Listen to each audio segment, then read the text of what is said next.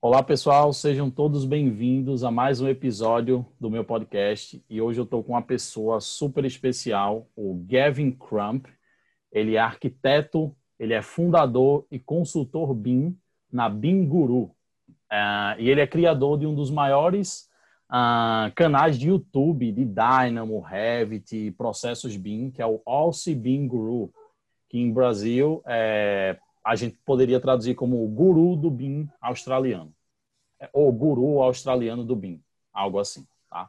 So, hello Gavin, how are you? Hi, I'm really well. I, must say that guru sounds much better with your accent. I like that. The guru really? sounds good. but um, I recognize the word guru and dynamo there. yeah, yeah. Um, but well, no, I'm, I'm, I'm very well, and I, would like to thank you for having me on your podcast. And um, well, it's a, it's a pleasure, to talk about all things that we find passionate. Yeah well, I had this idea like uh, uh, a month or two uh, ago to start inviting uh, international people to mm-hmm. like uh, people from the, the industry, like uh, people who work with Revit, BIM in general. Hmm. So you were the first name that came into my mind, and I was gonna, mm. I, I was thinking, well, what if he doesn't accept this invitation, but I have to try. You never know, right? Yeah, yeah.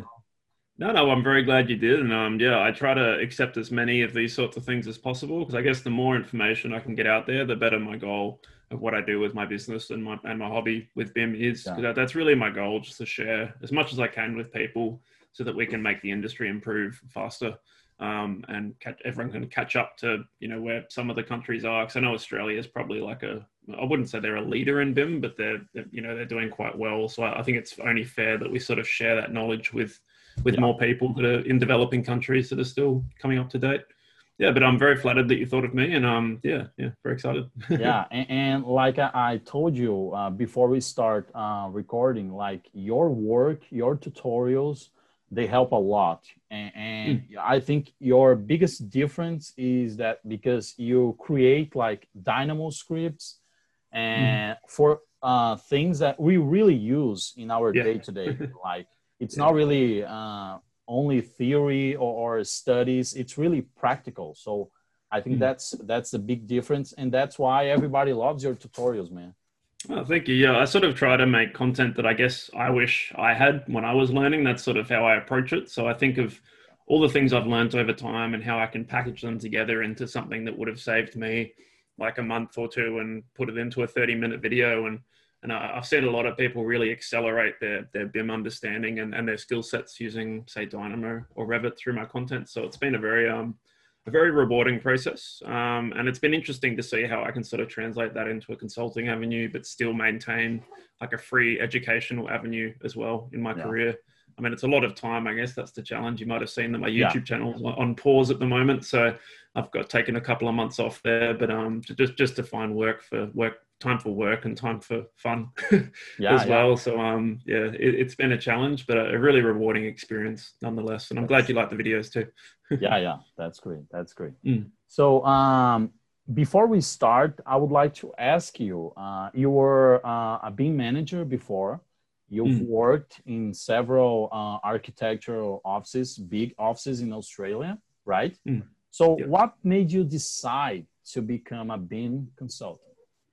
Mm, it's really it's really been a bit of a journey to get to where I am now. Um, a lot of people ask me similar questions like, how can I become a consultant as well? Should I follow your career pathway? Um, and I guess mine was quite similar to a lot of other consultants out there in that we, most of us started with some sort of degree in architecture, engineering, some sort of base level um, understanding of the AEC industry, and then sort of branched out to a specialty avenue later on. Um, I, I, made my way into BIM management maybe in my first five years of my career, which is quite early. Um, and I sort of became a BIM manager, then went to a BIM coordinator role just to really gain more experience about uh, project coordination and construction and how how projects actually come together. Because I think that was a really important part to to understand of BIM itself before I really had the confidence to become a consultant. Um, but I guess when I when I got near the end of my BIM management portion of my career, for now, because I might go back to BIM management one day, who knows? um, I, I sort of felt that I wasn't really reaching as many people as I could in my day to day work. And my efforts with the YouTube channel had really shown me that it is possible to impact people on a much larger scale. And I thought, hey, why don't I make this my job um, instead? Because it just, I was finding I had a lot more passion for it as well. Um, I'd seen things like managing my own marketing using the YouTube channel and also that gave me the thought, well, maybe I can just manage my own business as well. I mean, it, it's becoming much easier to set up and operate a business with the the digital age that we're living in. So now everything can go online. Like, you know, I yeah. do all my invoicing on Xero, for example. So it saves me so much time. Whereas if I was a one man show, maybe 20 years ago, everything would have been done by paper and sending everything in the mail. So it's not really possible. But but now it's it's so easy. So um, don't get me wrong, it has been hard to, to set up a business. It's not an easy thing by any means. Um, but I think that was probably my my motivation overall, just to reach more people um, in a more meaningful way and to sort of get all those things I'd learned throughout my career into something that I could share um, with the world. Because I guess uh, if you work with a company, um, there's a lot of intellectual property uh, issues, yeah. and you can't just go sharing everything that you're doing. Um, and even in my consulting business now, I've had to pretty much do a lot of things from scratch. So when I built all my families that I sell on my website, for example, I had to build those from the start. And while some of them have concepts that I've used before in other offices, I had to repackage that material. So I spent a good, you know, three months rebuilding uh, basically an entire Revit library and template. Um, so yeah, that, that that's sort of been my motivation, mainly just to share and you know yeah. Im- improve the quality of the industry overall. Mm. Yeah, and I feel that the, about the intellectual property because when mm. I mm-hmm. started making Dynamo uh, uh, tutorials a year ago, and i did that because i saw an opportunity to reach a lot of people because nobody really um, was doing uh, uh, uh dynamo tutorials in portuguese like we mm. had we have good ones we had good ones but it was all uh, uh old videos and not nothing mm. like uh, current Mm. But my one worry that I had was that because when you are in an office, uh, people really care about you sharing information. Mm. People yeah, really definitely. keep an eye on you on everything that you're doing, and I think that mm. sucks really. So yeah, it, it does hold the industry back a lot. Um, I mean, the silo effect, I guess we call it. Um, when I when I was first doing my YouTube channel, I was with a company, and I guess I did have to communicate pretty openly with the company about what I was releasing. And I think the general attitude they had, which was pretty good, and I commend them for it, um, was that they just said, as long as you're marketing that you work with us and, you know, this is the sort of thing you do, they didn't really have a problem with it. Um, as well as that, too, we had a very small group of people using Dynamo. So I think it was better value for them to just market what we were doing rather than try to internalize Dynamo to one or two people in the company. Yeah. Um, but I guess in your really big you know 500 plus people companies uh, things like dynamo and add-ins they do become very uh, cost effective ways for the company to operate so i can't understand why they don't necessarily want to share everything but i mean you know sharing like you know how to put views on sheets i mean that, how, yeah. how, how important is that to a company when five 500 other companies have built the exact same script i mean yeah, it's just it's I more agree. those really custom workflows where I can understand why they don't want to share like the source for those. But but at the same time, Dynamo is quite an interesting program because it is an it's essentially almost an open source program. I think it technically is open source. Yeah. Um. So it's very hard to protect and you know copyright and stop people from using other things. It's very much a community of people sharing. So I think that the general attitude of you know i'm not going to tell you how this works doesn't usually go down too well with the community anyway. So hopefully that sort of helps people feel a bit less a bit less protective of their content anyway. I mean i myself i don't feel very protective of my scripts. I'm usually quite happy to share them out. You've probably seen most of them go up on github. Um, the, the only ones i don't tend to share are the things that i use for like really specific business driven purposes like um, converting all the parameters in my template that I sell to clients. Like obviously that's a very you know money driven process, and it's part of why I set up my template the way I did was so I could actually offer that service to my clients. But I guess that's if it's something simple, then you know I, I, don't see any harm in it being shared. And And I think it's great to see like the, the developers managing some of the Dynamo packages being really active in the community. Um, like one of my favorites, obviously, is John Pierson. You've probably seen his work with the Rhythm yeah. package and all over Twitter sharing memes. And I think that that sort of culture is something that AEC really needed. Um, so I think it's been great for just opening up the community as well. And probably I wouldn't have made my YouTube channel if it wasn't for Dynamo either. So um, yeah, it's done a lot of great things for what yeah, we do. And, it, yeah. And hmm. I, feel like that's the whole idea of Dynamo to be a community hmm. And not yeah. to have this uh, uh, uh, mindset of people. Uh, well, I'm gonna I'm gonna create a, a, script and I'm not gonna share hmm. the solution. Like like when you are not sharing like a simple solution that you have made like there are so many other people who are sharing way greater solutions on, mm, on dynamo mm. forum and, and everything so exactly. I think that's the whole uh, philosophy of, of, Dynamo. Yeah, I, th- I think that was um, Ian, uh, the, the father of Dynamo, Ian Keough. I think that was his original philosophy with what Dynamo was meant to be. It was meant to be like an open source, almost like a GitHub style environment where people could collaborate. And I guess right now his current project, um, Hypar, is a good reflection of sort of what his original intent with Dynamo was um, to open up a a tool that everyone in the in the industry could use together. So um, and Dynamo maybe didn't quite reach that point. I think like when it became a part of Revit, obviously it became much more focused on a proprietary platform.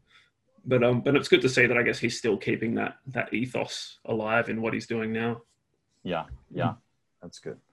Well, mm. we have a lot to to talk about. Uh, yeah, definitely. There are a lot of interesting questions in here. So let's let me go straight to the question to the yeah, question number one.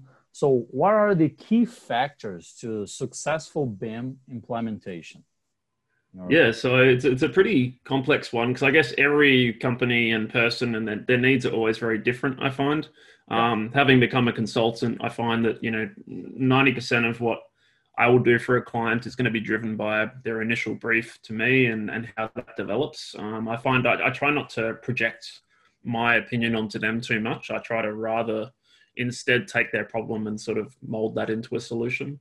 Um, so I do think that successful BIM implementation is, is, is more about strategy um, and planning and templating and actually setting up something that can support um, the goals of, of the client or the organization. Um, a lot of people do sort of search for a proprietary, just give us the solution sort of solution, and it, it doesn't tend to work. Um, so, for example, if someone you know says, "Oh, Autodesk should manage all the families," we, we shouldn't build content; it's a waste of time. I guarantee you, the moment that, that they start doing that, you'd end up having all the all the technical directors in the company saying, "Oh, this this chair doesn't look right," or this doesn't, and then suddenly you just you, are not getting something that suits the the needs of, of people. And whilst I think that maybe some of those things should be probably just standardized because at the end of the day, who cares what a chair looks like? It's more about the outcome in the model that matters. Um, at the same time, it's still it, there's always going to be that need for a very bespoke and tailored solution to each person's expectations. For example, one of my major clients right now is a, they're, they're a small home builder. Um, and whilst I haven't been able to share what we do just yet, we will eventually. Uh, but, but we've, we've done some really heavy templating and just the, the results that they're getting, you can see just how pleased they are to have something that is what they wanted it to be. Um, and I did actually begin from my own template and we, we, sort of tailored and customized it to suit their needs. Um, but yeah, really focusing on what they briefed me on initially, I think was the key to successful implementation. Um, rather than saying, this is my template, you should adjust your workflows and your expectations to suit my template. Instead, we just said, oh, let's just go on a journey together and sort of find that that good fit. Um, I think as well as that, depending on the scale of your organization, maybe sometimes a standardized approach is the key to successful implementation, especially with those large, you know, 200 plus, 500 plus companies. I think that's when you need to be on board with some industry standards like IFC mapping and COBie and some of those things that, you know, are pretty much mandated when you get to those larger scale projects where the clients do know what they're asking for and they say, oh, we need BIM level three uh, certified, you know, kite mark certified consultants like that. That's the point where I guess successful implementation does rely on, I guess, researching and finding out what is actually necessary in the industry. You know, coming up to speed with ISO 19650 requirements. That that's also important. But most of my clients are sort of the what we call the SME scale, so the small medium um, scale uh, firm, so maybe like 50, 50 and less. And I find at that scale you can offer a more bespoke um, implementation, which will please, I guess, a majority of the people in the company on average, which to, to me tends to be the key. If everyone's happy and everyone has to think about BIM as, as little as possible when they're using BIM, that yeah. seems to be the, the good result. Mm. How about you? What would you say the keys um, in your experience are? Well, uh, I really think when I think about BIM implementation, I really think about uh, processes, right? Yeah. Defining processes. So yeah. I told you before uh, this podcast on on LinkedIn that I was I was stopping working with Dynamo, creating Dynamo mm-hmm. tutorials, and I was going to I, I found a company uh, for uh, digital marketing for architects and awesome. one thing, and I'm going through the process right now of uh, building this company up, you know? Mm. So I'm defining processes, I'm defining the step by step that my clients are going to take. Yep. Uh, and I really find that uh, when you define a process, so it, it gets so much easier because oh, you yeah, know what definitely. To do. So yeah. when you, I really agree with you when you when you say like every every company is different, and you first have to listen to mm. as a, a, consultant you have to listen to to what the, their goals are their needs and you have to create a process or, or a lot of mm. processes for them uh, to be able to get to that to that goal right so i think mm. yeah and it involves uh, templating like people need to value that more because when mm. you have a, a, a, a, good template you have processes and everybody in your organization can do the job they just mm. have to mm. follow the steps right yeah exactly so yeah yeah, it's about capturing those processes in something that they can use, I guess.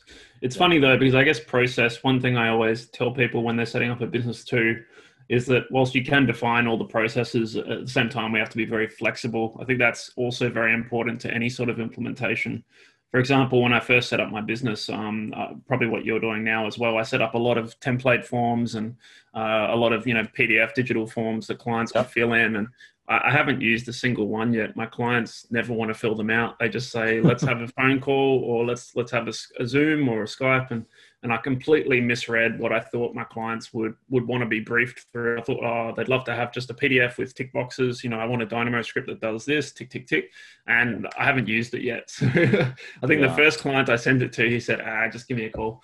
Uh, uh, so sometimes it's funny that we can sort of define our process, but then if we're not flexible, we, we, we sort of end up in these processes that either don't work or there's better ways of doing it. And sometimes, you know, we can over-define a process i find. Like for example my form was an over-defined process um, that the client just didn't have the time or effort to fill out. But i guess something like that i can take later put on the web if my business scales to the point where i don't have time to have a phone call with every single person that comes to me. Yeah. and i already pretty much am at that scale. Like i do get people when i say listen i just i just don't have time for a call. I'm sorry. You'll have to send me an email um, but that, that but maybe later on that process becomes more relevant so i think that flexibility is probably the key to pretty much any business, uh, even not just BIM, but even yourself. You'll find that I think that flexibility is really what will give your business success. And, and especially at a smaller scale, like uh, I'm the only person in my business. So I have to be very flexible because I guess if, you know, if I lose a client, like, you know, I don't have like 50 clients on hand. I have maybe like a, currently I'm maybe like six or seven at the moment that I'm working with. And, you know, if you lose one, it's a bigger, it's a bigger hit. So you do have to be very flexible to, to the needs of your client. And, and, at the end of the day, I guess it's it's more a matter of well, they're paying me, so I do have to, you know, listen to them carefully and tailor my processes to suit them. Yeah.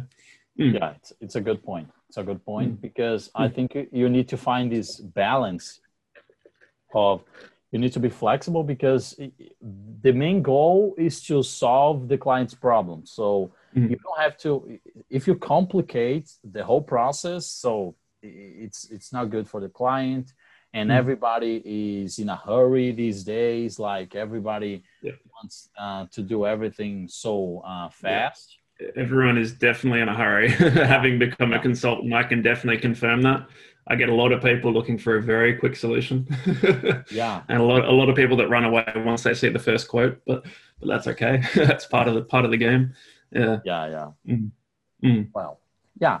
And uh, what about the biggest challenge in BIM right now? What do you think is the biggest challenge? Yeah, I mean, I mean, there's a lot of them, but I guess the one that I probably usually touch on the most is consistency. Um, in that, you know, BIM is one thing essentially. It's one core concept, but there's so many different ways of doing it, and there's so many different maturity levels of BIM that places have reached around the world, and the result has become a, a very inconsistent landscape of BIM around the world for example, if you look at the UK, like obviously they're, they're, far ahead of everyone else, and they've they've shut off and said, well, if no one else is going to come with us, we're just going to go right ahead. And but then you go and look at maybe somewhere like um like Africa, where they're really just getting into the the true concept of BIM. I mean, they're they're doing really well. I've been very impressed with what I'm seeing out actually out of um out of Africa and also South America. Um, I've, I've noticed really big pushes for getting BIM to work now yeah. um, maybe you know getting away from the 2D CAD environment and re- really using it for coordination at least. Um, but I think yeah, that consistency is a serious challenge. And whilst there are some efforts um, like the IFC schema and COBie to try and standardize some aspects of BIM, I do find that they're also getting a little bit too far ahead of the industry on average. Um, in that you know some people are only really just coming up to terms with what BIM is and some of these people are clients that you know pay our fees. So you know we can't shoot yeah. ahead of them either because we won't win the job if we confuse them. Um, but some of these standards are becoming very complex. Um, for example ifc like i mean getting a valid ifc out of revit for example it's a serious challenge. Um, and whilst it's possible i mean to set up that process which i've done myself in the past it can take weeks just to even understand how to do it before you even start doing it um, so I can sympathize with businesses that are trying to just keep up with the pace of change and, and maintain consistency or even establish what we should be consistent with. Um, that that's also a, a, real challenge. You know, where should we all be with BIM right now is a bit a bit hard to interpret right now, depending where you are in the world. I mean, you can just say uh, copy the UK, but I know for a fact that in the UK, it's not always working as well. Some contractors are still using AutoCAD or not, not even using CAD or BIM at all. They're just trying to hire, you know, consultants to do all the BIM for them. Um, you know, do whatever we've got to do to get a set of drawings out. That's still like a very common mentality. So yeah, that consistency is probably a real challenge. Um, it is good to see some organizations like Building Smart try to at least um, tell the whole world how BIM should probably be. Um, but yeah, that, that's probably the biggest challenge that I combat with with what I do in my in my day to day work. So that that's why I try to template and standardize just a little bit, so that I can at least take you know the people that I work with and say, okay, let's try and at least reach a minimum a minimum level of BIM, and then see where we can go from there. Mm, but it's it's a serious yeah. challenge. Yeah. Yeah, and I agree with you. Like. Uh and everybody at different uh, um, companies and countries they are at uh, different BIM levels, right? Mm-hmm. So it, makes everything uh, harder sometimes to when we talk about collaboration. And mm. yeah, it's it's a, a, big challenge. And mm. yeah, I would say uh, uh, here uh, a problem that I see for every Brazilian who is listening to me. I'm not gonna talk uh, anything bad about Brazil. I love Brazil. Okay, mm. so but uh, look, we we have a I think the biggest uh, challenge right now uh, in uh, Brazilian companies uh, is the mindset of people, like yeah. people's mindset, because everybody, a lot of people, when they go to Revit or to uh, uh, any any BIM software, they mm. have the, the, they don't have the mentality of collaboration and 3D yeah. with information they hmm. always think like Revit as a as an AutoCAD 2D, yep. but now you have yeah, the 3D, 3D AutoCAD. yeah, yeah, yeah. And yeah. they they don't have the the the mentality that you need to create an object and you you have to put mm. information in, in that hmm. object mm. because uh, it's what really BIM is all about. Like you have yeah. the and then you have to share that information too. That's yes. the hard part for most of them, isn't it? Yeah. yes. So th- they don't have the mindset of organizing parameters. They don't have the that mind that mentality of uh, creating processes. And they, and they don't think about sharing, like like you said, sharing mm. this information they care about mm. what they're doing right now and f the rest so it's something like that so yeah it's uh, sort of the old mentality of just that yeah. we're producing drawings and putting all the drawings into a big set there's still that mentality isn't there we're no longer putting a building together because yeah. um, we have that problem in australia too it's definitely not like a unique problem to brazil don't worry yeah. Um, we still see a lot of resistance to sharing BIM information um, and even just BIM models. I mean, that there's such a, a culture against the sharing of BIM models because you obviously you're sharing a lot of objects that have been built with a lot of time invested into them. Yeah. And it's intellectual property, all sorts of things. Even though when we finish a project, technically the client owns the model anyway. yeah, if, yeah. if, anyone's ever read the contracts, they'll know that that's the case. Um, at the end of the day, that that's really holding back the industry. And I think a lot of people have realized that there's not actually a lot of value in hiding all your BIM objects and just giving people a, a static IFC or something like that. You know, I, have had projects where we share Revit models amongst the consultants, and it's so smooth. We can use linked views to make sure that all our plans are looking correct between each other's yeah. sets. We can coordinate using each other's native models. I can actually look at the information inside each element. It's it's so much easier. Um, and once you can get past that culture and everyone just trusts each other that little bit more, um, it, it, it just, you, you, finally realize how BIM, you know, really was intended to be. In, in that you're right, it wasn't a 3D CAD environment. It was really a coordination and collaboration environment. Um, so yeah, I agree. And we see the same problems here as well. And I think also just like people not really understanding the point of the model is, is also relevant at the client level as well. I find that, you know, sometimes the clients aren't being briefed effectively um, or, or even by the right people. So, you know, the, the, first meeting on a project, usually the BIM manager won't be involved. Um, it'll just be like the, the, the, managing director, maybe if it's a really big project, and then a principal or two. Um, and maybe the BIM manager gets involved after concept design if he's lucky or she's lucky. Um, so I find that can also be a real challenge. If the client's not briefed on BIM really early, then BIM isn't really in their mind. And because yeah. at the end of the day, they're not BIM experts. So unless they're told by someone that is what what should be done, that they won't think about it. So yeah, and I think that's also while I'm at it, that's another challenge that's sort of holding BIM back, or that that's a, a challenge of BIM right now is that not everyone's a BIM expert. Um, that's probably the challenge as well. Some people are architects, some people are engineers, and they don't have time to be a BIM expert, and, and that's yeah. okay. But but collaborating between the experts and and the experts in architecture and engineering, that that's a serious challenge as well.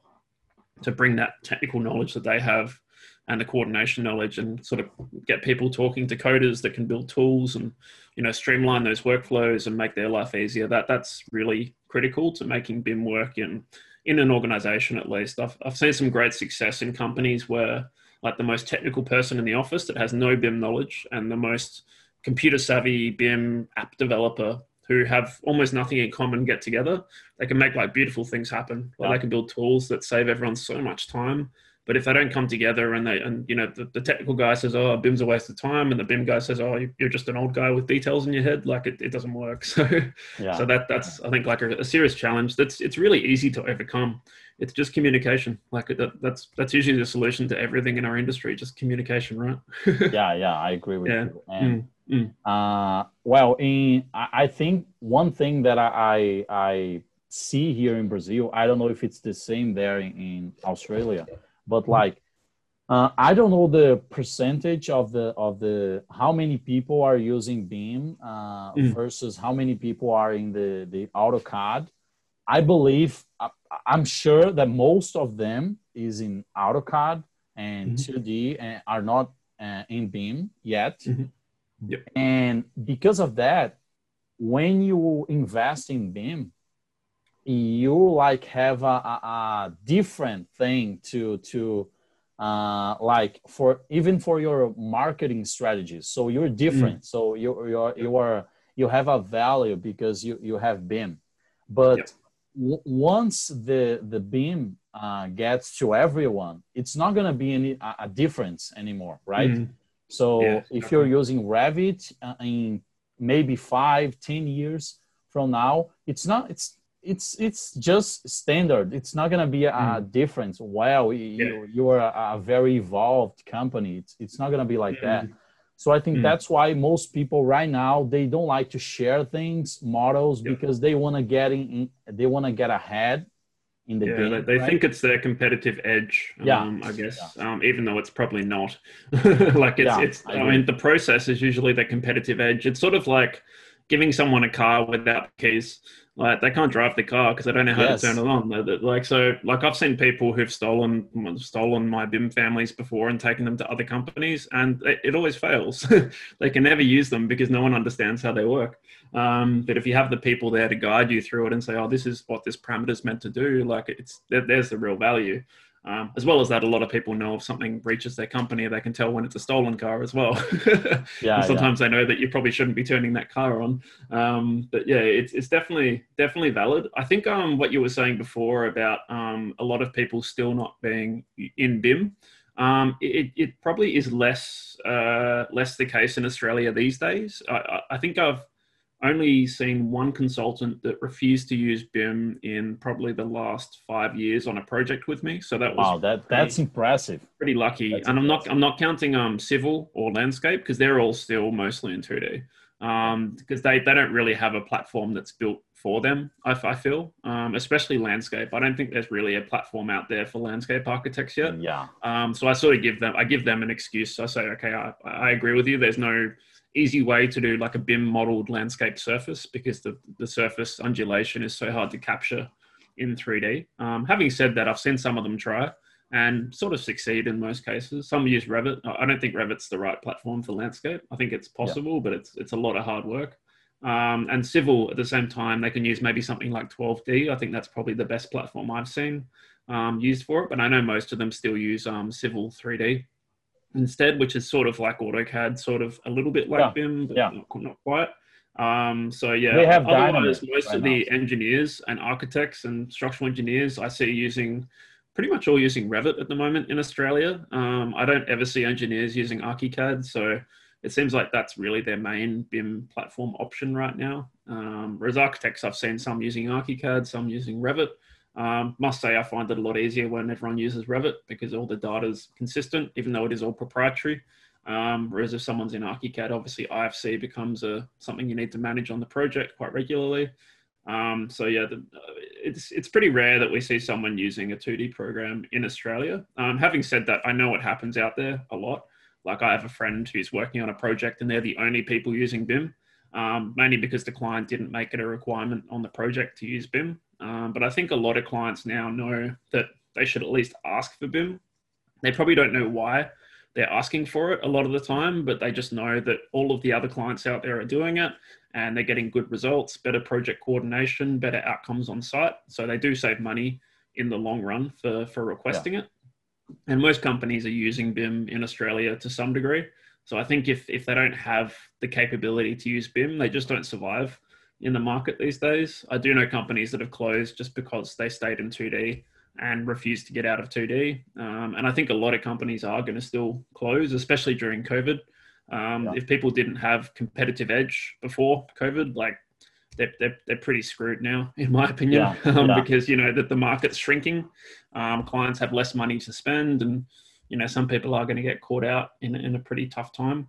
Um, but I guess that's just the nature of business, right? I mean, you know, the big businesses get bigger, and the small businesses, you know, some of them survive, some of them don't. Mm. Yeah. Yeah. Well, it's gonna happen here in Brazil. Uh, Mm. uh, in like maybe uh, two or three years, like uh, Mm. everybody, everyone who's going to refuse to to get into BIM and, and this Mm. uh, type of technology, uh, they're going to lose space in the market Mm. because One thing you'll are- find too that um, we found in Australia, and I know people in Dubai and Qatar and other cities that have developed very quickly have found, and I know that Brazil is also developing very quickly now, um, especially in the major cities, um, that, that the international firms will put a lot of pressure on the local market as well. Um, Yeah. Even in Australia, we have a lot of UK based architects that come and do projects here. And the clients see what they get and they go, oh, wow, like, why didn't we get this before? And the next time they do a project, that and you know the old local firm comes back and says, "Hey, we're just going to do what we did two projects ago." They're just going to go, "No, we've seen we've seen better, and we want this from you." And they'll say, "Oh, sorry, we don't do that." And they're not going to go to the local company; they're going to go to the international one again. So yes, I think um, that's where a lot of pressure will come from. Um, I know in Qatar, especially, that's been a great city to show how how much a landscape can change in BIM over a very short amount of time. Like I know I was in a webinar last night, and one of the guys was from Qatar, and he showed a picture of the city center, and he said, I think.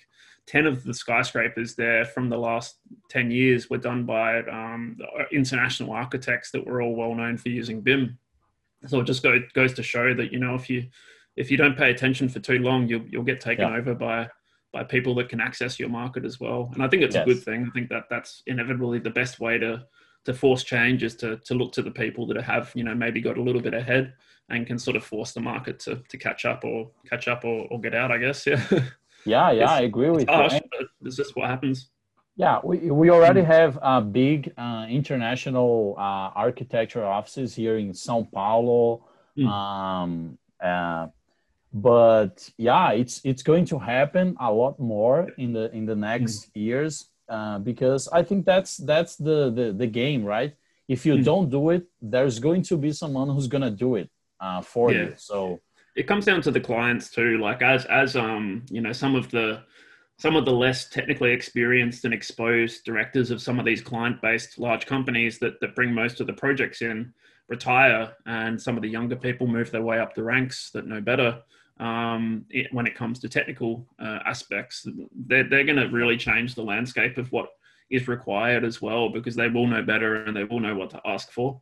Um, whilst they probably don't have the same sort of business management strategies as some of the senior people that can manage companies in a very difficult environment, I think that that will be a key as well. Once our clients are asking for these things, which which will happen and already is happening in some cases, yeah. um, you know, that's going to force change as well. There'll be a lot of, I think, like sort of Tesla style disruptions to how our clients operate, um, where one company will suddenly just do a completely different business model, and everyone's going to be forced to follow them.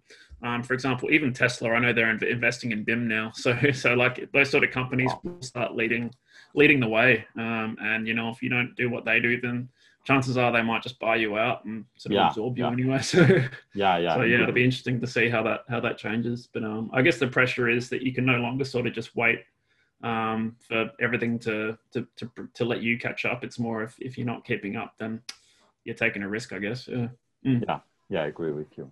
Mm. And well, uh, Gavin, you you are a BIM consultant right now, and you work a lot with um, BIM implementation and templating, right? Yeah, yeah, I'd say that's probably about seventy-five percent of my consulting to date has been around either templating, training, or um, content development. Uh, typically focused around Revit. Um, just just a lot of it actually coming from my base template and sort of changing it to suit clients' needs. Um, that was probably one of the best business decisions I made to, to release my content. Um, and whilst I charge a little bit of money for it, it's like it's it's so much cheaper than everything else out there. Um, so that was a really good decision. Um, that's probably generated a majority of my leads for consulting so far. That's, yeah, that's good. And what about? Uh, uh, I have a question here for you. The next question is it mm-hmm. about? Uh, it's about templating. So uh, is it better to develop your template internally or to hire a specialized consulting company to do it? Yeah, it's a great thoughts? question. It's one I have to think about all the time, you know, because I guess that's my business pitch. Like, why, why me? Why not just do it internally? And I guess it really, again, it depends on the business scale um, and also the maturity. So, how far along is the business already? Um, you know, do they already have a really developed system and they're just looking for a few extra things to add to it? Um, and I find the less developed the business, um, the more value a consultant can bring because they can accelerate your growth to catch up with the competition. Because a lot of the time, you'd have to do a lot of research to understand even just how to set up all the systems that support a BIM a BIM platform. Um, so if you can sort of skip a few steps using a consultant's aid, you will save time and you will save money. But I guess if you've already got a very developed system in house, a consultant isn't always the best investment because sometimes you just need people to maintain that system regularly. So I think those two approaches are the most common ones I see. You either outsource because you're behind or because you know you have no one in house that can support the system or you know you, you build a team internally that can foster and build a culture of BIM. I mean, even with my clients that I try to sort of catch up to the industry, like I always encourage them to find people inside their organization that can become a regular promoter of BIM. So I'll, I'll usually sort of identify someone that I interact with and say, hey, how about that person? Why don't you why don't you try try making them like your your, your BIM manager internally? Because yeah. sometimes companies just don't have one, which you know sounds crazy, but yeah, it, it happens yeah. a lot. Um, you know, they might have a technical director who never touches a mouse, um, which you know is you know far from a BIM manager. Or they might have an old CAD manager that you know hates Revit, and it's like that's not going to work. so, so I think um, I think that's that's sort of the reason why I would engage a consultant to sort of help you catch up or really just get something very special that you know someone might not necessarily know how to do um, that isn't specialized in the field. Um, I think consultants are great for like little sort of quick projects too. Like so, if you have a really custom or bespoke thing that you need, and you know it's just going to be for that one project. Um, you know, uh, some of my projects I call them like burst fire projects. It's like shooting from the hip. Like you, you'll do a project in like two hours and it's all done on the same day that you get the brief and, and that's it um, sometimes consultants are good for that because we can think quite quickly um, and we're obviously not affected by internal business politics or internal business decisions so where someone might be afraid to say something internally because maybe I'll get fired because I question the system, as a consultant, I can look at what they've got and say, oh, you, have made a mistake. This is wrong. Like I, w- I would do it like this, and they can't fire me. I mean, they can they can yeah. just say, oh, we're not going to work together, and I'm like, oh well, okay, on to the next client. Um, but but at the same time, I think that makes those really quick projects where they just need someone's opinion or they just need a quick solution. Like a consultant is very unbiased in those scenarios.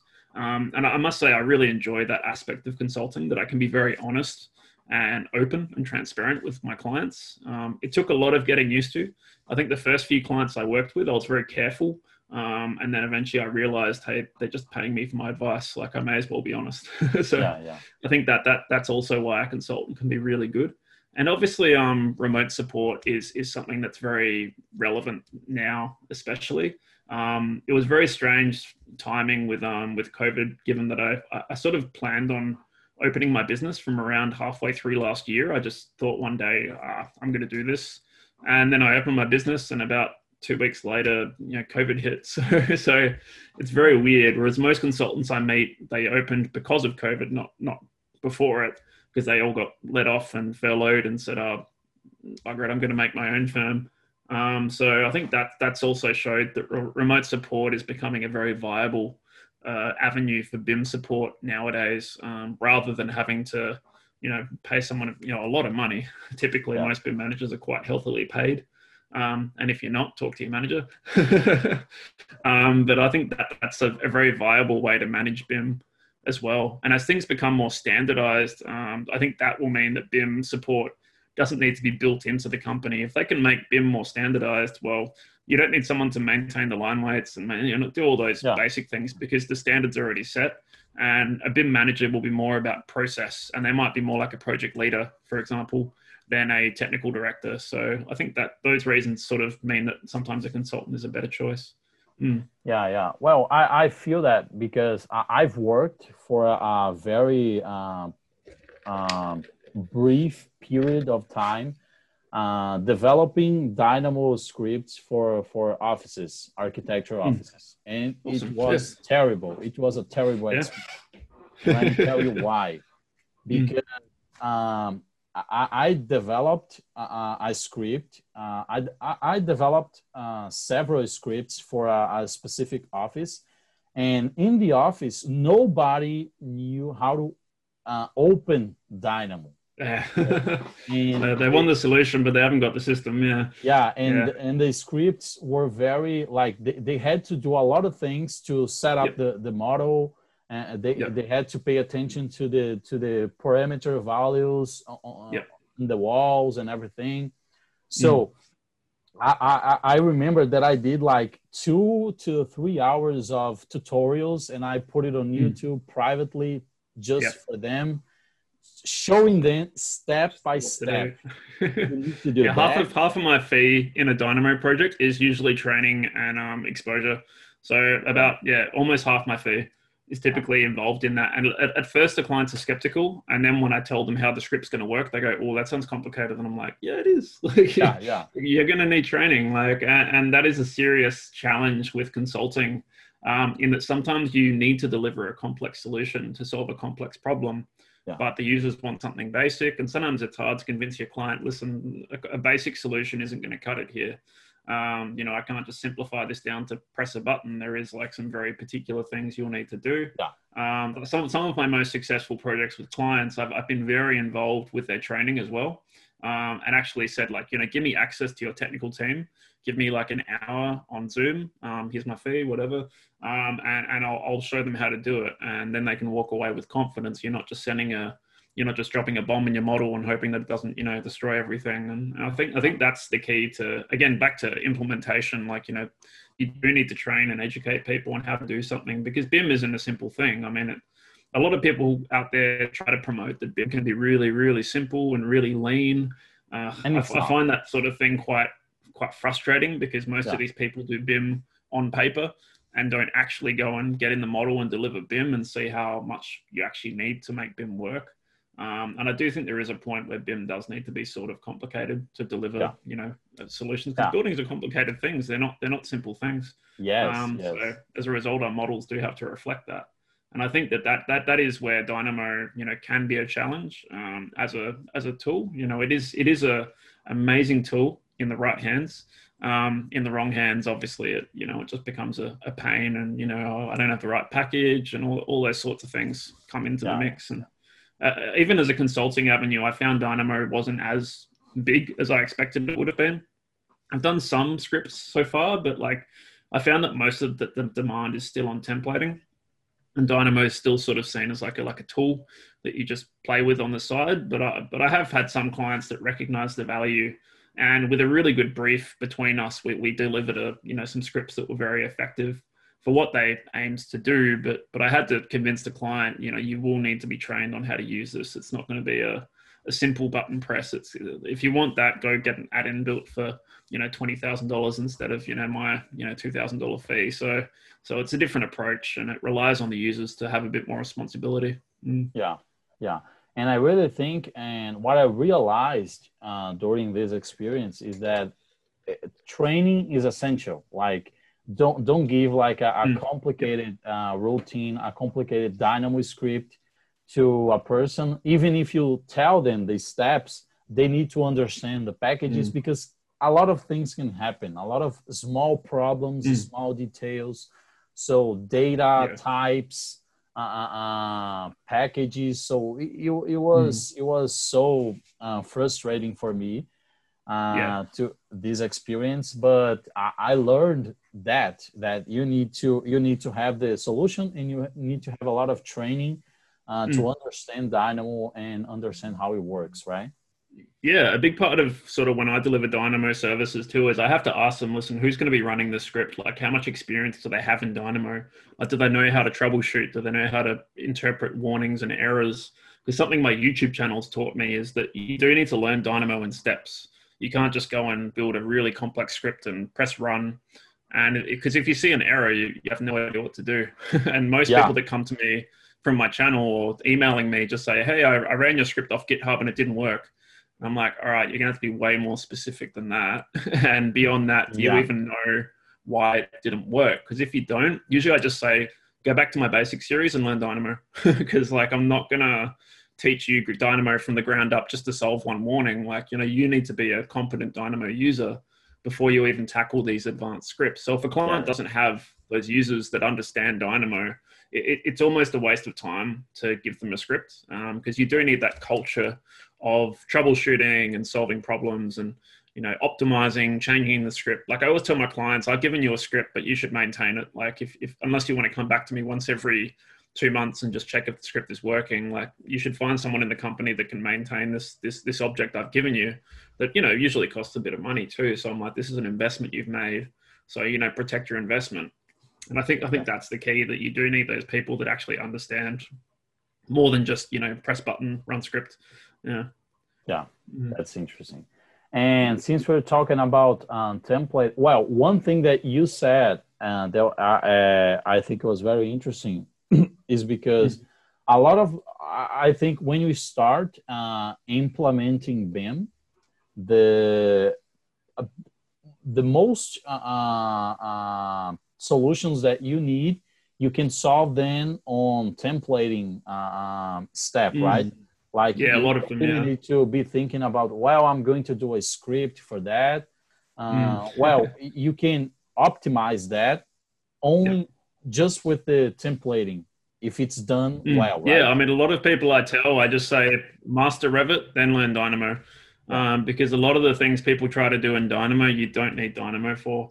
Like I had someone coming to me the other day saying, I, I need to go build like a casework library. How can I do that using Dynamo? And I said, no, that's not how to do it. Uh, I said, build the base family, then use Dynamo to pump in all your sizes. And yeah, so you've got to get like the fundamentals in Revit under your wing first. Otherwise, uh, Dynamo is really just like sort of like a an upgrade. I, I feel like to Revit, it's sort of just like okay, you know how to use Revit now use it like 10 times more efficiently. so that, yeah, that's yeah. How, I, how I try to see it. If you're trying to do something in Dynamo uh, that, you know, you don't know how to do in Revit, chances are it's not going to work.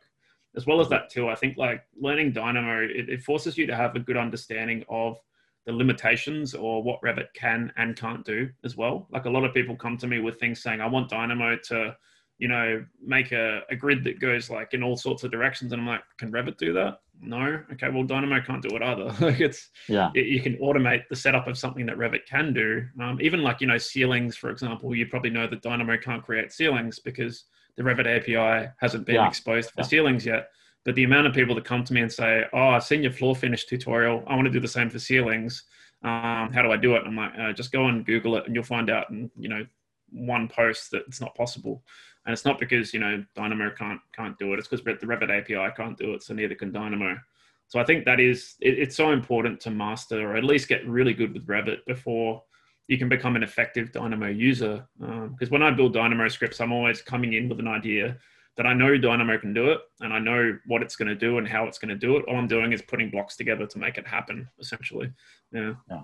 Yeah. Mm. It's, it's, uh, yeah. Uh, mm. Those are good points. And since we're talking about templating uh, as well, so what does a successful uh, BIM template uh, need, in your opinion? Mm.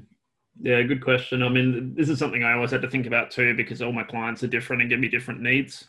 Uh, but I guess it just it just needs enough that you can start a project from it, and you don't have to think twice about all the fundamentals that really you, you do when a project gets started. Um, like the worst templates I've used uh, are ones where you start off and there's like there's nothing.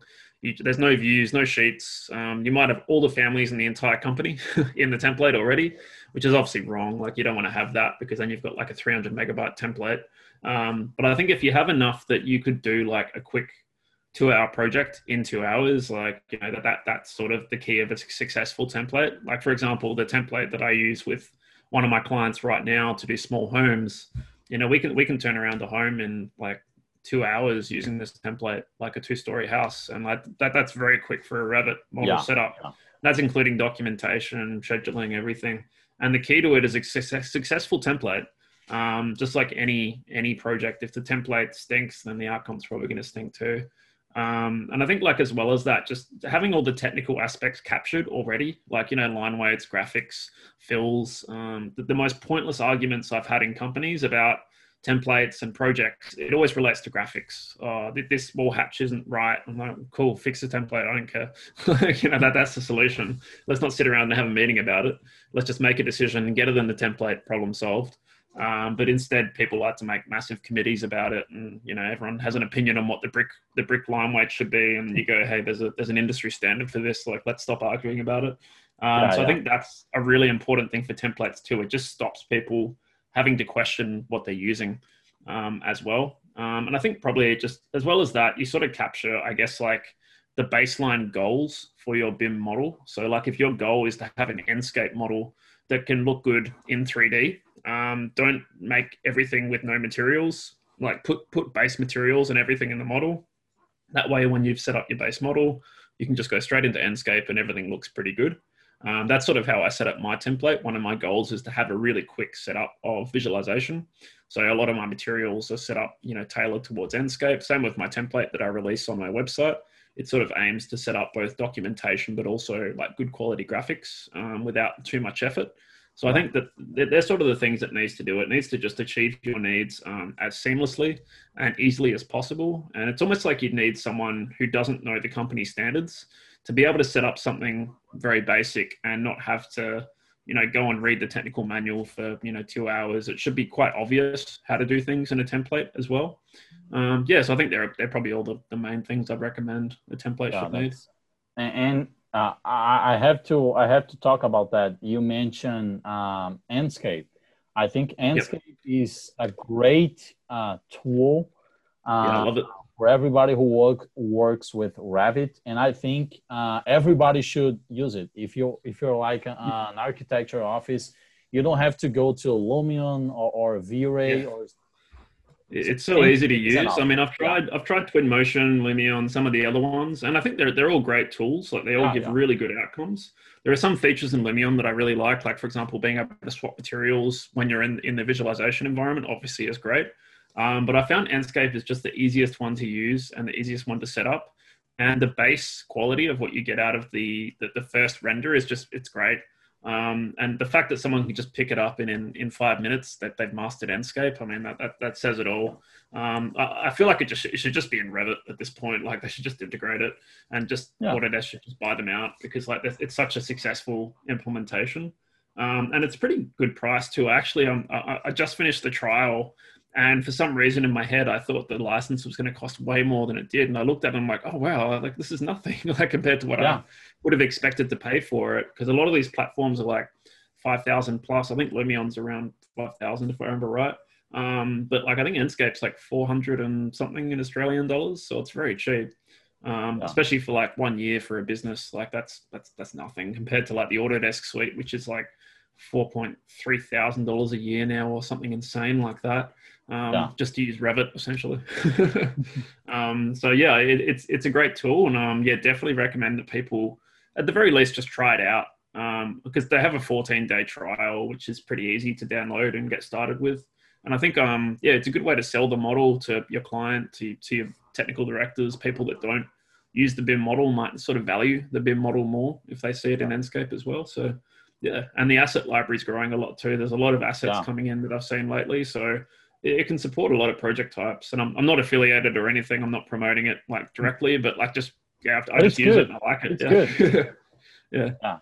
And and they are always improving. Like in, in my last company that I that I hmm. used to work, uh, we bought like a license and it was great. Everybody hmm. loved it because it was easy to set up uh, mm-hmm. when you had the materials uh, uh, all in the in the in the in the template it was so mm-hmm. easy everybody could yeah. do it and it's it's easy to show the clients you, you don't mm-hmm. have to be worrying about well i need to uh, render render this or render mm. that i think it's the it's the it's the best uh, uh, uh option if you wanna you, if you want to be productive I think. Yeah, I think yeah, I agree. Productive is the right word. If it's ease of yeah. use and you know you want to put the least amount of effort into setting up the the, the, the render, it's perfect. Like the first time I think I showed a client Enscape, I remember he saw the Revit model and he was just like, Ugh.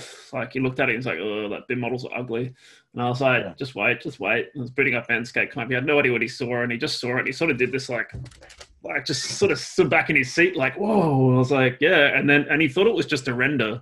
And then I turned and pivoted, and he was just like, "This is like you can move around." I'm like, "Yeah, yeah. welcome to the future. Like we're yeah. here." So it's it, it's great. I mean, anything like Enscape, I just love those real time rendering environments. It feels like I'm playing a video game, and like I'm an avid gamer. So like to be able to unite gaming and BIM, like it's really fun for me.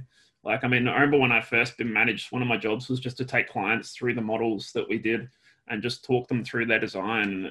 I just loved seeing their reaction and even just giving them the mouse and saying, Hey, you walk around. Do you want to see your building? And, you know, the director's going, Don't do that. He's going to go in the room we didn't model. And I'm like, Don't so it's good. Um, it's good fun. Yeah. And even yeah. surprising the directors sometimes as well. Like there was one time where we did a lobby fly through um, for the client, and we let them pilot it. And and the, the, director thought we hadn't modelled up the offices behind there, and he got really worried when he was going through the door into the offices behind there, and it was all modelled. And suddenly, even the director was just like, "Oh, nice! haven't seen this before." And I was like, "Yeah, yeah." Like so, even internally, it can be a really fun, really yeah. fun way of using the BIM model. Yeah, mm. I agree with you. Mm. Uh, yeah. So I got some uh, more questions for you before yeah, no we, we finish. Okay. Yeah. So I keep taking you off track, don't I? We're having having too many fun things to talk about. no, no, it's great, man. It's it's yeah. the best podcast I've ever done, man. Because oh, thanks. Oh, well, likewise, I'm really enjoying it. Yeah. It's great. it's great. And it's like like I told you, it's it's really I like this uh, feeling of uh, um, well, you're just friends uh, uh, yeah. who like to talk about uh, technology. Yes, we are, right? It's going to be genuine. yeah, yeah, yeah. So I really like that. I really like that, and I, I, I, I make all my my episodes like that. I don't want to use. I don't want to be uh, formal because I'm not formal. I'm just, you know. Yeah, yeah. Most of us in the professional world, we're not that formal, so I may yeah. as well be realistic, right? yeah, yeah, yeah. Yeah, so yeah, cool. So uh, my next question would be: uh, We've talked about some of the of the things, but uh, let's uh, uh, talk a little bit about more. Mm-hmm. How does Dynamo help architects? Mm, mm, yeah, so I, I, guess I'll probably expand this beyond just architects and just say how does it help the, uh, architects, engineers, etc. Yeah. Because it helps us all in very similar ways. Um, I guess like one thing I really like about Dynamo is it lets us capture process in some sort of form that's like semi-automated. So you can take some really boring things that no one likes doing in the company and turn them into like fun tools that you know make you feel like you're actually well, you are being more productive. Um, so like really basic things like view and sheet setup. I mean, I don't think I've set up a project with sheets and views manually for at least a year and a half now, um, but maybe almost two years now. And I remember the first time I did a 60 story tower uh, entirely set up all the plans in the project named, set up, placed on sheets using one script. Like everyone around me just sort of their, their, their jaw hit the, hit the ground and they went, we've been wasting so much time. and I was like, yeah, that script probably took me about three hours to make. And they were like, yeah, that's, that's it. Feeling. Like I was like, yeah, whole project just on sheets in, in one day. Then they asked for sections and elevations, and I was like, "Eh, manual." but um, yeah, like there are some things Dynamo can do well, and other things that still I find are probably better for a person to do. But I think like taking some of those really boring processes is probably my favorite thing about Dynamo because it gives me more time um, to do what I want, and you know, it gives architects more time to be architects and engineers yeah. more time to be engineers. Like we're no longer just the the drafter that you know has to do everything boring because a lot of architects and engineers get stuck in drafting and technical roles, and Dynamo does give us more time back and as a result, people get more time to be focused on the project goals as well, rather than just the documentation. I think as well, like Dynamo gives us access to more complex geometry if we need to create things that are more mathematically driven. And I think now that construction techniques are getting more advanced, um, you know, we can achieve more complex forms, um, whether it be through using maybe like um, GRC, for example, that lets us achieve more double curved elements on facades. Um, yeah. And most people in Revit will know that if you need to do something double curved, it's not going to be easy. Um, whereas something like Dynamo, you can do very complex sweep and blend forms, and you can do lofts, which I guess Revit doesn't support typically. You can't do like a loft in stages. You can do like a yeah. swept blend between two profiles, but you can't loft through multiple profiles. I find most geometry I do in Dynamo relates to lofting. Um, but I think that's that's also something that's really good, and it gives you more a more a better understanding of the underlying mathematics behind the form that you generate as well. It's no longer just like the director giving a little sketch to you saying, "Hey, just just make this work," and you go into the conceptual massing environment and pull your hair out for about two hours. It's it's more of a process of actually building the shape using a process um, that means you can return to the process later and play with the variables. And I think that that's a, a much more um, positive aspect of, of how we can generate form now. Um, and I think as well, it just like I said, it, it it changes the culture of collaboration. I think um, that is you know one thing that can really help other architects using Dynamo. In that, if they do get involved with the Dynamo community, they'll probably find that they get exposed to many different ways of working, um, whether it be through something like my channel or the Dynamo forums, where people actually expose and share um, pretty complex things they're working on. And like sometimes some of my video topics have come from Dynamo forums where I just went in a thread and I said, "Oh, that's a genius idea! Like we should be sharing this." So I'm like, I'm going to go make my own version of the workflow and then make a video about it. Um, yeah. And to me, I'm I'm not really stealing. To me, it's more I'm just sharing something that deserves to be exposed. I think I always credit whenever I do something like that. Uh, there's there's only a few times I've done it. Um, but but I think that that's also like something that architects have to have to get out of Dynamo as well. That you can just learn more things about how to deliver. Um, yeah, yeah. How about yourself? I guess you've used quite a bit of Dynamo, so you've probably got your own sort of take as well. Yeah, yeah. Well, uh, probably the same as you as you told us. Like, uh, especially well, when I always tell this to my to the people who who well follow my work, see my videos. I think the fir- the main advantage uh, uh, that you get from Dynamo initially is uh, to automate repetitive tasks. Yep. So it's the main thing. And then we, we you get you can get to uh, generative design. You can get to mm. complex uh, shapes. But first, uh, if you use Dynamo to automate boring tasks, so mm. it's a great it's a great uh, advantage, right? Mm. So uh, th- those tasks like uh, renaming uh, uh, views, uh, renumbering. I-, I remember that I, I showed a client a very simple script to mm. renumber um, sheets in, in, in, in Revit. And yeah. he was like, he was impressed.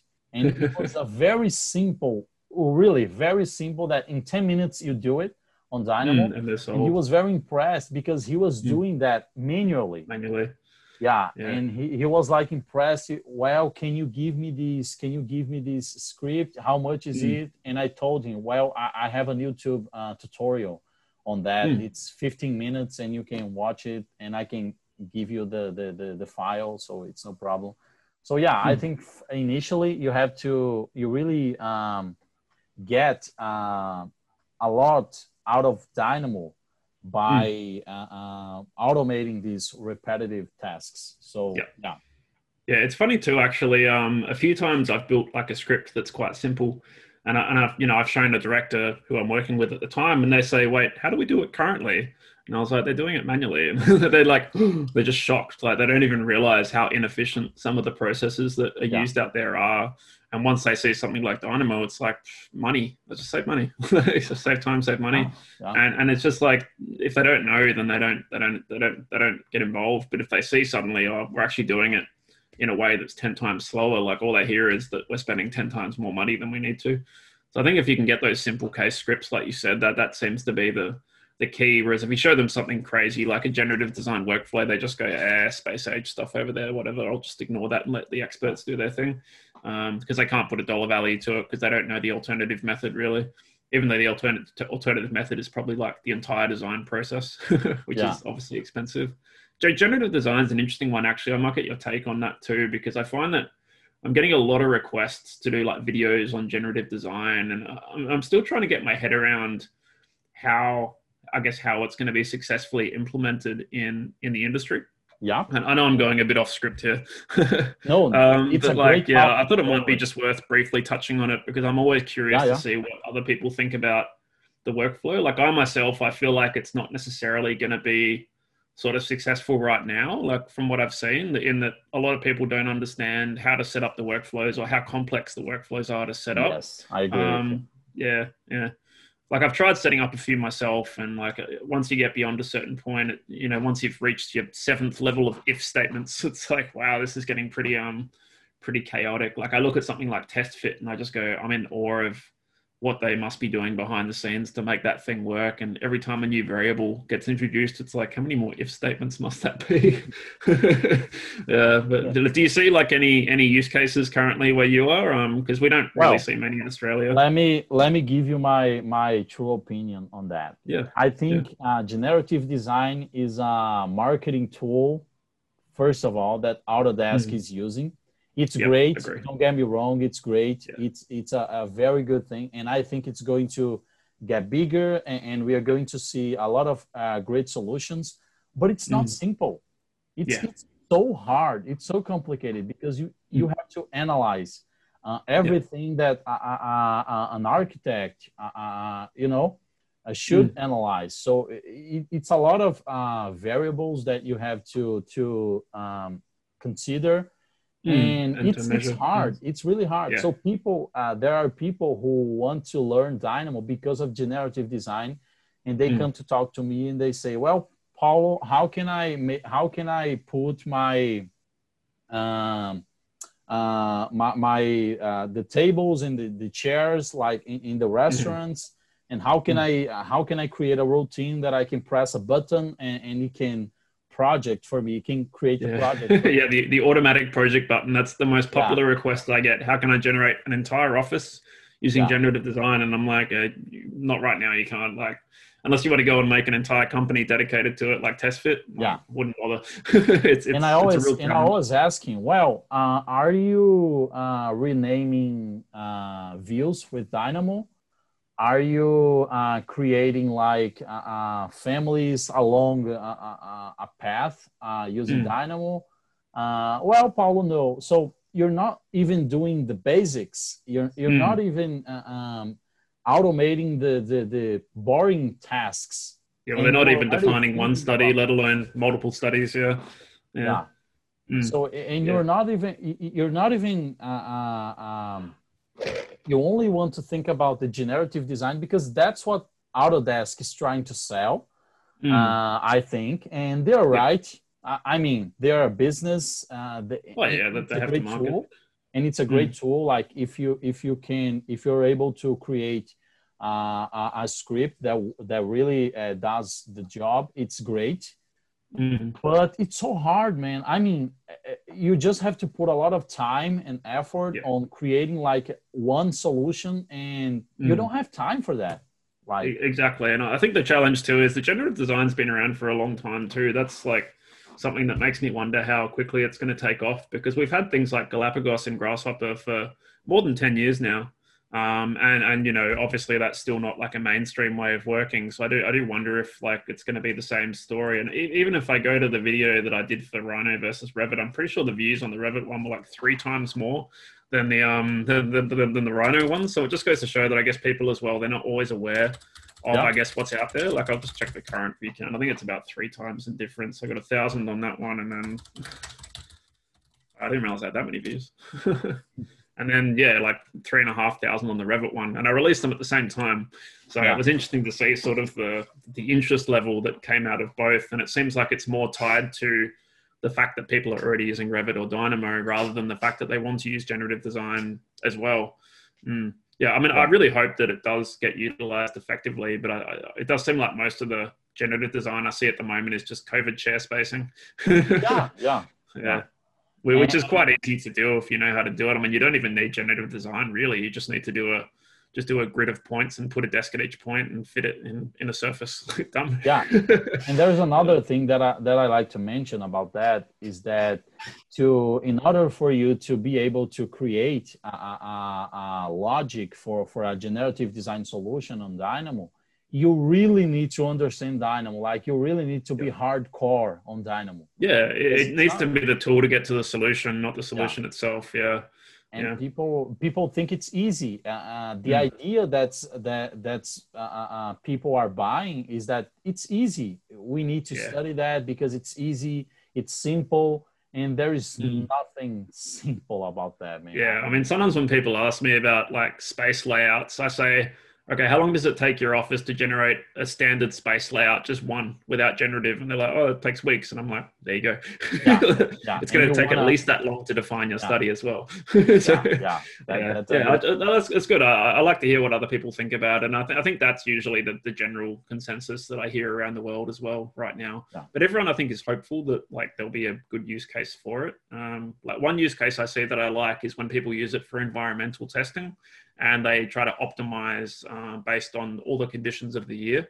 Um, I see that as a very feasible use case. I mean, there's a lot of like roof and, and facade optimization based Yeah. on you know finding a fixed shade's best position based on the suns throughout the year and those are the cases that i think are really easy to sell to the clients as well because you go well now we've saved your heating bills so it's just money money money saved straight away mm, yeah no, Yeah. interesting yeah and I, I think that's a good example like when you when you uh, use generative design for uh, facades right right Mm. panels and everything I, I think that's that's a very good one Mm. and layouts i mean layouts uh, we are Mm. talking about layouts but I, I think it's a very good to uh, uh, example to hmm. create a generative design to like place uh, restaurant tables yeah. and, optimize oh, yeah, yeah. the solution but it's hard it's very hmm. complicated because there are just so many things that we need to uh, consider to, to yeah well, i mean it's easy to make a randomization study but it's hard to make a, a study that actually thinks about it more carefully. Yes.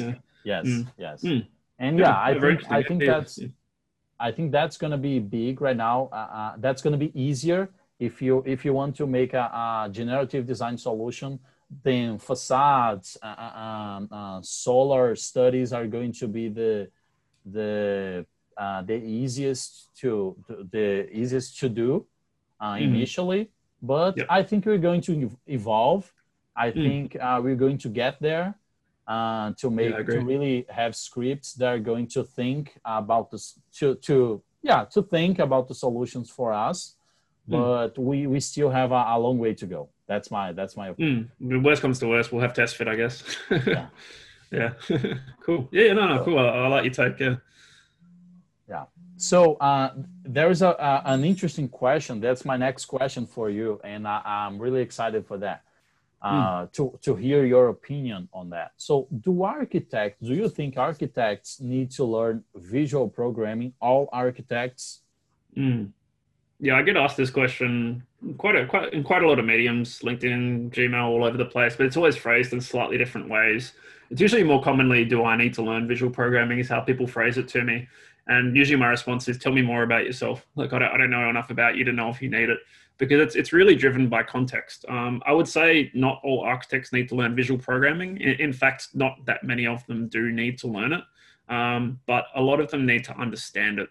Um, they need to understand what visual programming does, um, how it works at the fundamental level, um, the limitations of visual programming as well. So not expecting something to be too fast, for example, like compared to a, an app or an add-in. Um, I think that's the side of visual programming that needs to be mainstreamed.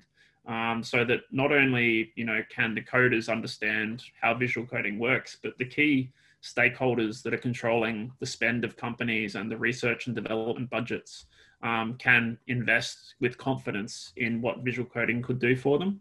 I think that's that's the key. Um, so it's it's all context. Um, I think no one should ever learn visual coding just for the sake of learning visual coding, because yeah. they won't have a reason to use it, and they'll probably just it'll be like a little Udemy course that they do, and they never look back at it. And that yeah. is usually how I find most people are treating visual coding.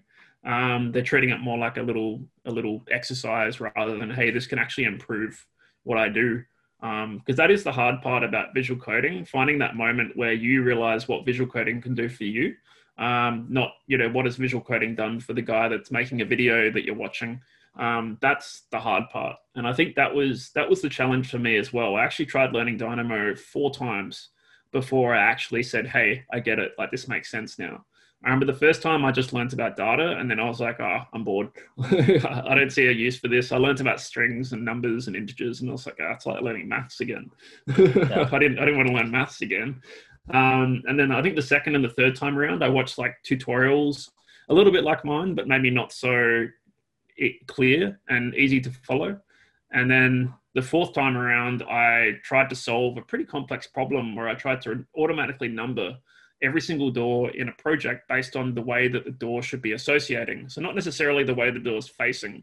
So if a door is like pointing into a corridor, but it belongs to a cupboard, like it belongs to the cupboard. So I had to set up an algorithm that let rooms detect how important they were based on like how many doors they had. Were they in a corridor? Were they pointing outside?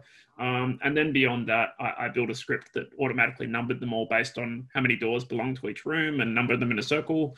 And, and that taught me a lot about Dynamo. And once I hit run and it worked, like it was just like I think I just stood up in the middle of the office and just did a little, you know, fist pump. Everyone's like, "What are you doing?" And you're like, "Ah, oh, you wouldn't understand, but you know, I'll try and explain it anyway." And you know, half the people I explained it to, we just sort of like eyes glazed over, no idea what I was talking about, and then the other half were like, "Whoa." Like, we're never going to number doors again, and I was like, "Yeah, yeah. you might." Um, but but yeah, I think that's like the challenge for most people especially architects, because we are very much like driven by process. Like everything we do is very methodical. So to take that mindset and put it into a script, that that's like a certain challenge that has to be overcome before I think you can really truly like use visual coding for yourself. Um, so I think I think you know I encourage all architects to consider whether they need visual coding and whether it could save them time or make their job just more exciting and fun. Um, I feel like without visual coding, I probably would have got very bored of Revit because everything would have been manual and all I would have been doing is populating parameter data, adding parameters, taking parameters. It's so boring. Yeah. So to automate that has redefined how I use Revit on a day-to-day basis. And I think that a lot of other people, if you use Revit like regularly, then you know you've only got things to gain by learning Dynamo. Um, and if you if you don't use Revit that much, I mean, Dynamo might have some use for you as well. Like you can build batch printers using Dynamo. You can batch export DWGs. You can build them so that you don't even have to open the model. Um, and not many add-ins can do that. Yeah. But Dynamo can access that.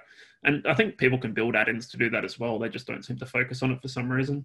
Um, so there are some things that it can do. But I think even if you're not using visual coding, just take a little bit of time to talk to the people that are in your company. And you know when you have an understanding of that yeah. you can you can get great things out of people that know how to use visual coding as well.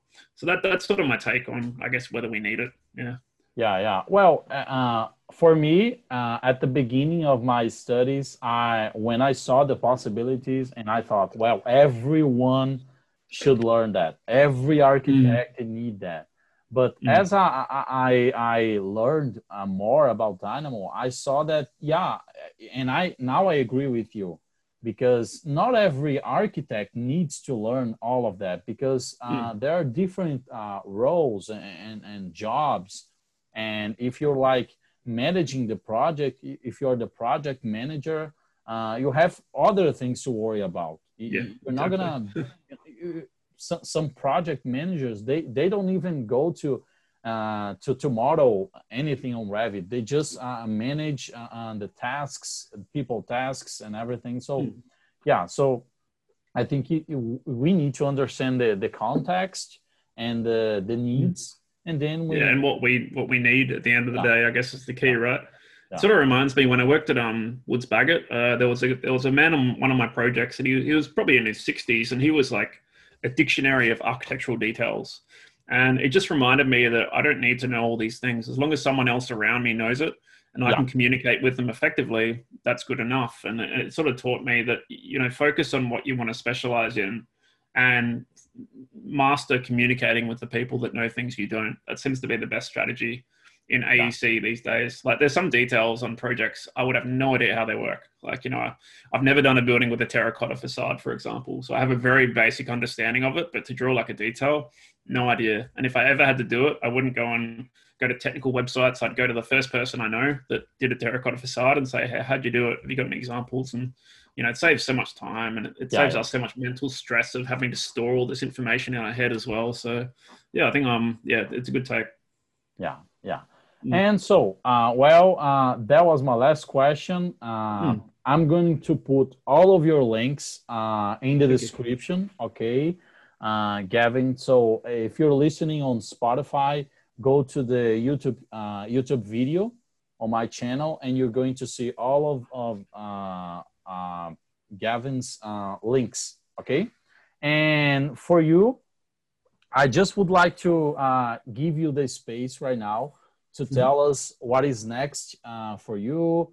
Uh, please use this space to to uh, invite everybody who is listening to uh, to anything that you're going to do. Okay, the space. Yeah, sure. Yeah, so um, there's a lot of things going on in in my career and life at the moment. Um, I guess like some things in my career like changed when when COVID came along. For example, I was hoping to go to a lot of industry events and actually in person network with a lot of people. Um, obviously, my, my plans have changed because of that, but I, I, guess I am still focusing quite heavily on my, my business and also my YouTube channel to a lesser degree at the moment. Um, one thing I am doing right now is I am working on a course platform in the background um, because I did recognize that my YouTube content whilst it, it's good good to have, it's not as engaging as I think a, a course structure would make it. Yeah. Um, where you can actually go to little parts of a series and return to them, and I can give you exercise files with them as well, and you know give it more context. Um, so I am developing that on a platform right now called Thinkific. Um, there is a mailing list open if anyone wants to go check it out at um, courses.bimguru.education. Um, I'm planning I'm to, to, probably release the first course um, soon, uh, probably I'm hoping like within about a month and a half. I, I, I keep pushing the date over and over again because like things keep coming up.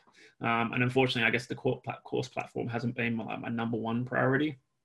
But I am slowly sort of reducing the amount of consulting I'm doing um, with the, the, hope that that will give me like time to really focus on it. Um, just reducing to a couple of key clients having said that, don't don't hesitate to get in touch with me if you are looking for consulting. So I still do work if it comes to me. Um, but yeah, I'll, I'll, aim to cover probably firstly like a Dynamo master course. So going from like the very basics to maybe just getting into Revit API. So taking people through like the full journey of Dynamo. And also I do have like a series on my YouTube channel. I recorded that a long time ago when my understanding of Dynamo wasn't quite as complete and there wasn't really any good like examples I used to give context to Dynamo. Um, so what I've actually done on the side is if anyone's ever used Revit, you might be familiar with the sample projects that they have. Um, I've actually taken the advanced sample project, which is like this U-shaped uh, school. I think it's a three-story school, yeah, and it, it's yeah. a pretty bad model. Like the quality is really bad, and you know the data is not there, and it's there's almost no drawings or documentation to teach you about industry practice. So what I'm working on right now is I've rebuilt the entire project using my template.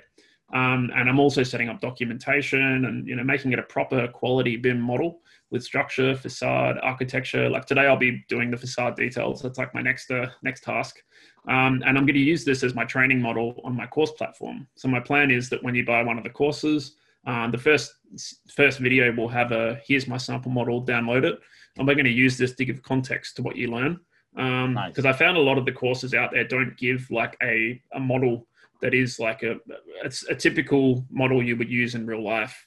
Um, so a I think that will sort model, of, right? Yeah, so I think that'll help give my courses the context that will make lessons really make sense to people, which is sometimes not what my channel does. Like some of my, my videos are quite abstract. It's like here's a an empty project and we're going to do something in this empty project, and you know we never work in an empty project, so yeah. so that'll probably help.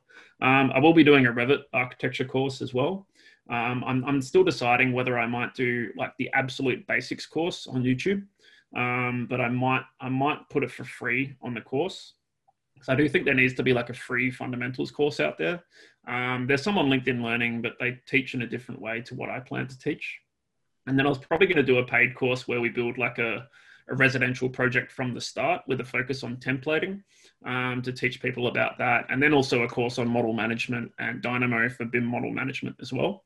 Um, so that's, that's sort of like a pretty big plan. And I think, I think I can hopefully grow this platform into quite a big community as well um, by sort of taking what I've done on YouTube and encouraging people to also be a part of this community. Um, and some of the courses will be free because I know that not everyone around the world can afford courses. Um, just to give people an idea of price, if they're wondering, it's it's going to be anywhere between probably seventy five to one fifty dollars a course. I'm just deciding on you know length of course versus quality you get out of it, and also the fact you get a massive sample project that comes with it too. So still still yeah. trying to figure that out. I know most courses cost like three hundred plus, three hundred to five hundred dollars, which is too much. Um, and I know I'm competing with Udemy and, and LinkedIn Learning, which are obviously like thirty to forty dollars um, which is a lot cheaper. So we'll see what happens. But um, so that's one of my plans. Um, for people that follow my business, you'll know that I release uh, Revit content on my store. So I've still got a lot of content to release. Um, I think I'm up to content pack nine, and I think I've got about another six or seven packs um, to release. And I'm keeping some of the best stuff for last. Um, so there should be yeah. some good things coming. Uh, I try to release one per week, um, but sometimes I sort of miss a week or two just to really refine the content and make it the best quality that I can make it. And some of this content will be used in like my sample project for the training as well. So that'll show people how they can use my template, how they can use the content. And I'll probably release some free courses that sort of explain my template as well, because a lot of people bought the template and said, "Oh, I love it, but like I don't understand it." And I've, and there's some ex- explanation views inside the model, but I think they still want that hands-on demonstration of how they can use it. Um, that way, people can can follow the BIM Guru standard. um, and I think on um, YouTube, I'm still trying to figure out what I want to do with YouTube. Um, you know, what, what the goal is for the channel and how big I want to grow the channel to. Because I don't monetize my channel um, and I don't plan to. I just like to keep it free and available. Um, and I've already checked if I monetized, I'd make like probably $20 a month. So, so you know, wow, not worth it. Yeah. So um, so I think um, I, will keep releasing YouTube videos, but it might be like once a week or whenever I find something that I think is worth sharing, rather, rather than just having to do two videos every week, rinse, rinse, repeat, because I find I get a bit, I get a bit burnt out if I do it that way. So that might become a change for the channel. Um, it's grown to like almost 9,000 subscribers, and I, ne- I, never thought it would get that big. Um, so there's obviously bigger channels out there, like you know you got Balkan Architect on 250 plus, um, but like I know I'm not going to scale my my primary platform as YouTube.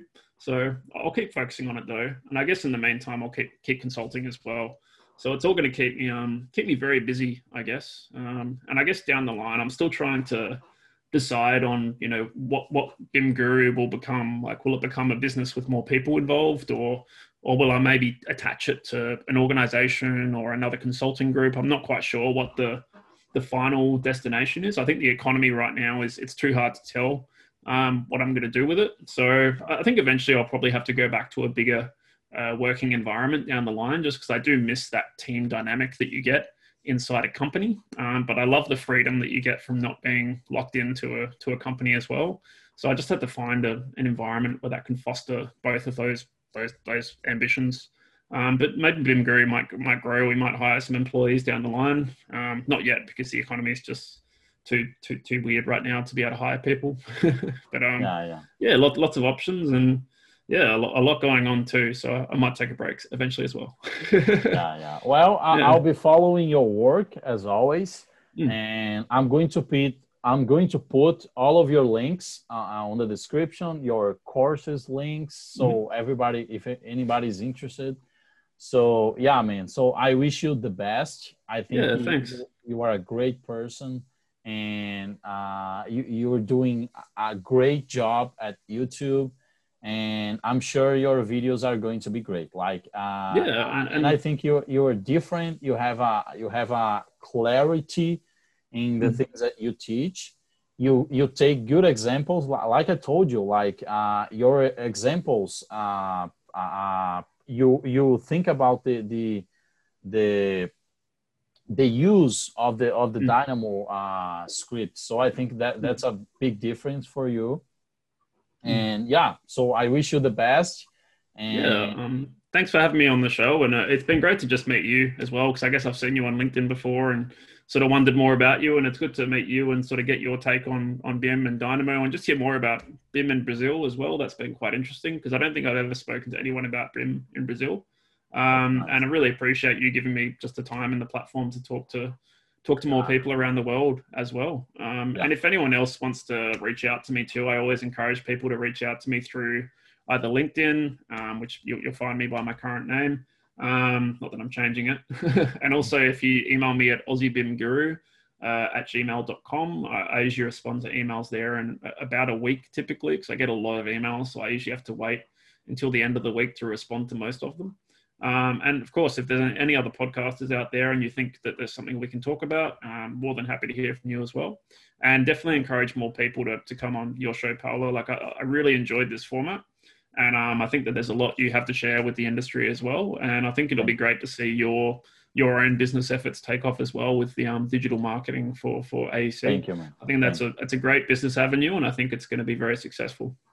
Thank you, thank you so much. Yeah. So yeah, so thank you. It was it was a, a great uh, talk, hmm. and mm. talk to you soon. Okay. Yeah, yeah. Take so care. I'm going to do a, a, a very fast, uh, um, um, uh, very fast. Uh, um, I'm gonna to finish in Portuguese. That's what I want to say. Yeah, no problems. Yeah. That in Portuguese, okay. And then yeah. we we can. Uh, I'm gonna stop uh, recording. Yeah, então, pessoal, foi isso. Muito obrigado por terem assistido. É, esse foi o podcast e até próxima semana com mais um episódio aqui do meu podcast. Valeu!